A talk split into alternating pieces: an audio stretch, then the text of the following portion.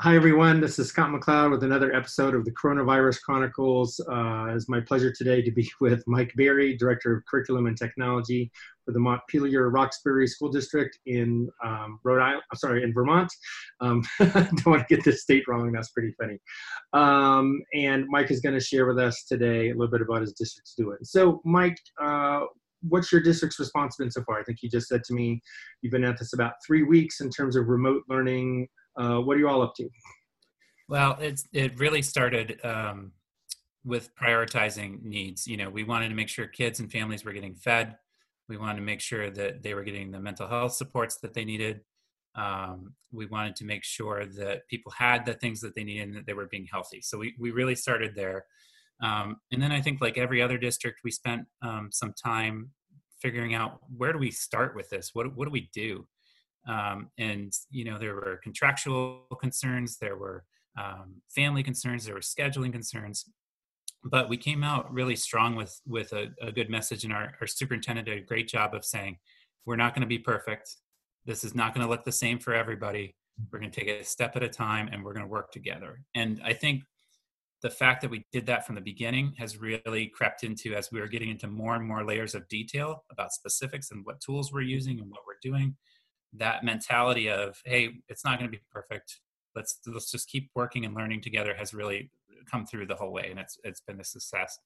As far as um, remote learning or distance learning we are trying to do two things.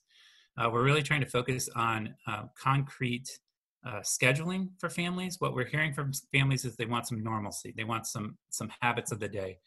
Uh, they want to know what each day looks like. They don't want 30 emails um, so that's the second thing that we're doing is we're trying to condense and uh, create efficient communication with families so that they know where to go and what to do. Mm-hmm. Um, generally in K through four, we already had some products that we were using for online learning that we've just extended to the home piece. And it's been an advantage to us because it allows students to use a tool that they already knew, they were very familiar with, um, and that it wasn't something so uh, demanding of parents and families in terms of time or knowledge base. So uh, we use clever badge systems for K through four, so students can easily log on to their devices by flashing a badge, and um, we're uh, in the process of of getting those to families so that students can log on and they can go to their their online learning tools. Uh, five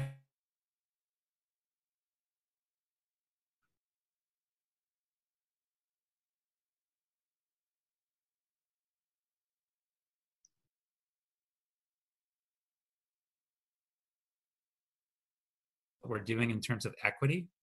Um, so that's been that's been a, a, fine line that we're we're figuring out. You know, families that don't have internet, for example, or um, families that have students in one or two devices.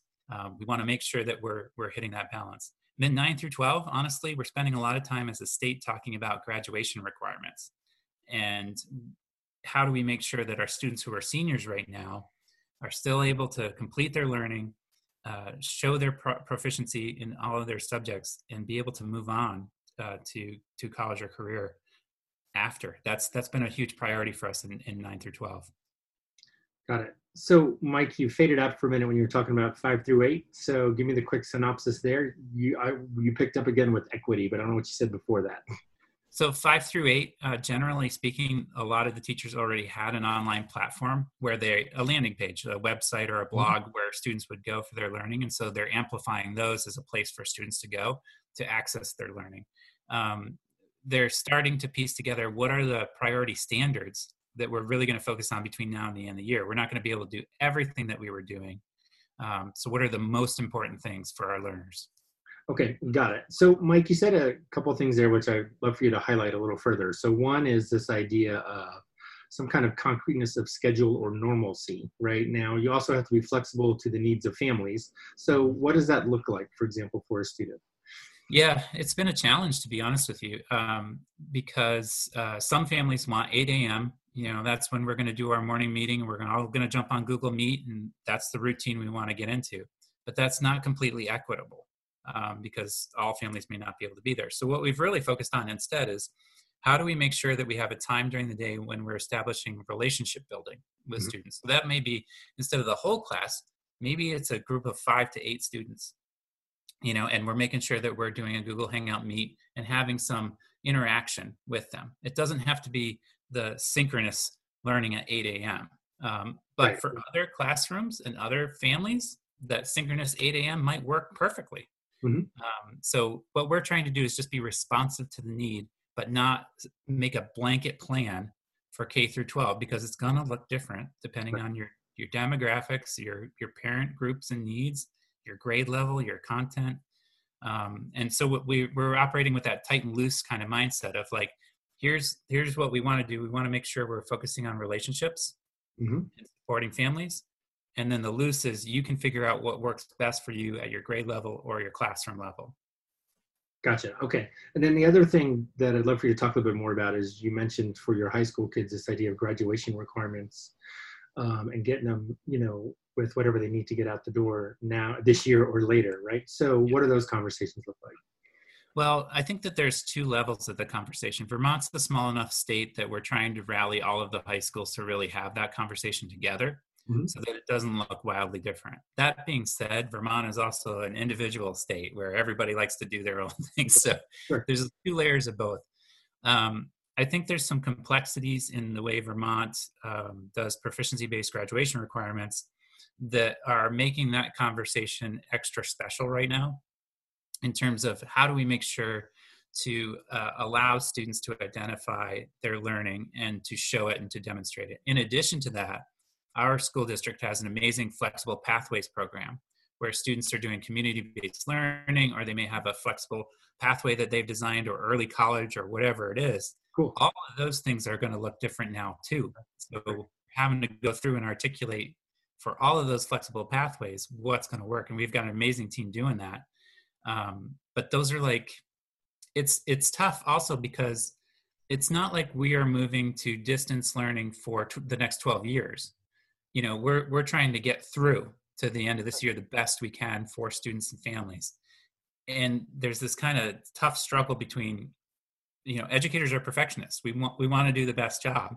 Right. and so there's this struggle between like I want to I want to do the knock it out of the park model right now, like mm-hmm. tomorrow, versus like we, we have to be realistic about what we have at our at our fingertips right now. Right. Got it. So, we got uh, two, three minutes left. So, what seems to be working really well? Where do the challenges or sticking points seem to be? Uh, what's working really well is communication and reaching out to families. Uh, we've had a lot of phone calls and conversations just checking in. So I think that we're doing a good job of getting the pulse of people. Um, fix sticking with comfortable platforms, online platforms has been good. We had a lot of like, you know, uh, shiny object syndrome going on where the, you know, this platform's free now, this platform's free now. This kind of held the line and said, let's stick with what we know um, for both teacher training and for uh, safety and security. Um, you know, there's this huge debate in Vermont about Zoom versus Google Meet, for example, Right, right. and there's a, a lot of conversation going on about that. We we chose to stick with Google Meet just because it's what we know. We can we can be secure with that, Mhm. and we don't have to retrain a whole bunch of people really quickly. Right. Um, and so that worked really well. What's what's been challenging, I think, is um, a couple things. One is sustainability you know so uh, we were talking about food service yesterday we're running out of food we we don't know how to how to sustain that you know so that that could be a challenge and people are just now starting to get sick in vermont so what happens when people get sick the other thing that we're struggling with a little bit is device lending we did not ha- we were not one to one when this occurred Mhm. and so we've had to retroactively arrange for parents to request a device and that has been very cumbersome as we're in a stay-at-home order now Yep. and so principals have had to take up the the heat on taking chromebooks out of carts and Mhm. logging the asset tag and things like that and that that's been a, a big challenge but we're almost there Wow. Okay. Gotcha. So, anything else you want to share here at the end of our uh, time together? I just think it's I think the there's some really good positives that have come from this experience. Like I, I was saying to you before the interview, um, there's a lot of sharing going on and, and reconnecting with your personal learning network has been fantastic, like reconnecting with you and other resources. people are talking and sharing at a rapid pace so that there's a lot of crowdsourcing around information. I think that's been really helpful.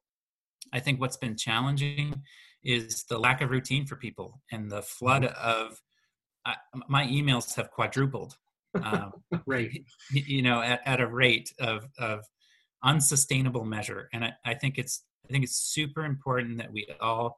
I saw a great tweet the other day that said, "Take whatever you were going to do and cut it in half." Yep. Um, we need to we need to really slow down and take care of ourselves and find a routine, um, so there's some sense of normalcy here. Yeah. No. Absolutely. Okay, friend, thank you so much. Uh, Montpelier Roxbury School District in Vermont doing some great things. I'm sure that if you wanted to learn more about what they're up to, like I want to know more about the career pathways, flexible pathways stuff, uh, Mike can get you in touch with the right people in the district. And uh, Mike, appreciate your time. I know how busy you are. Thanks. Thank you so much.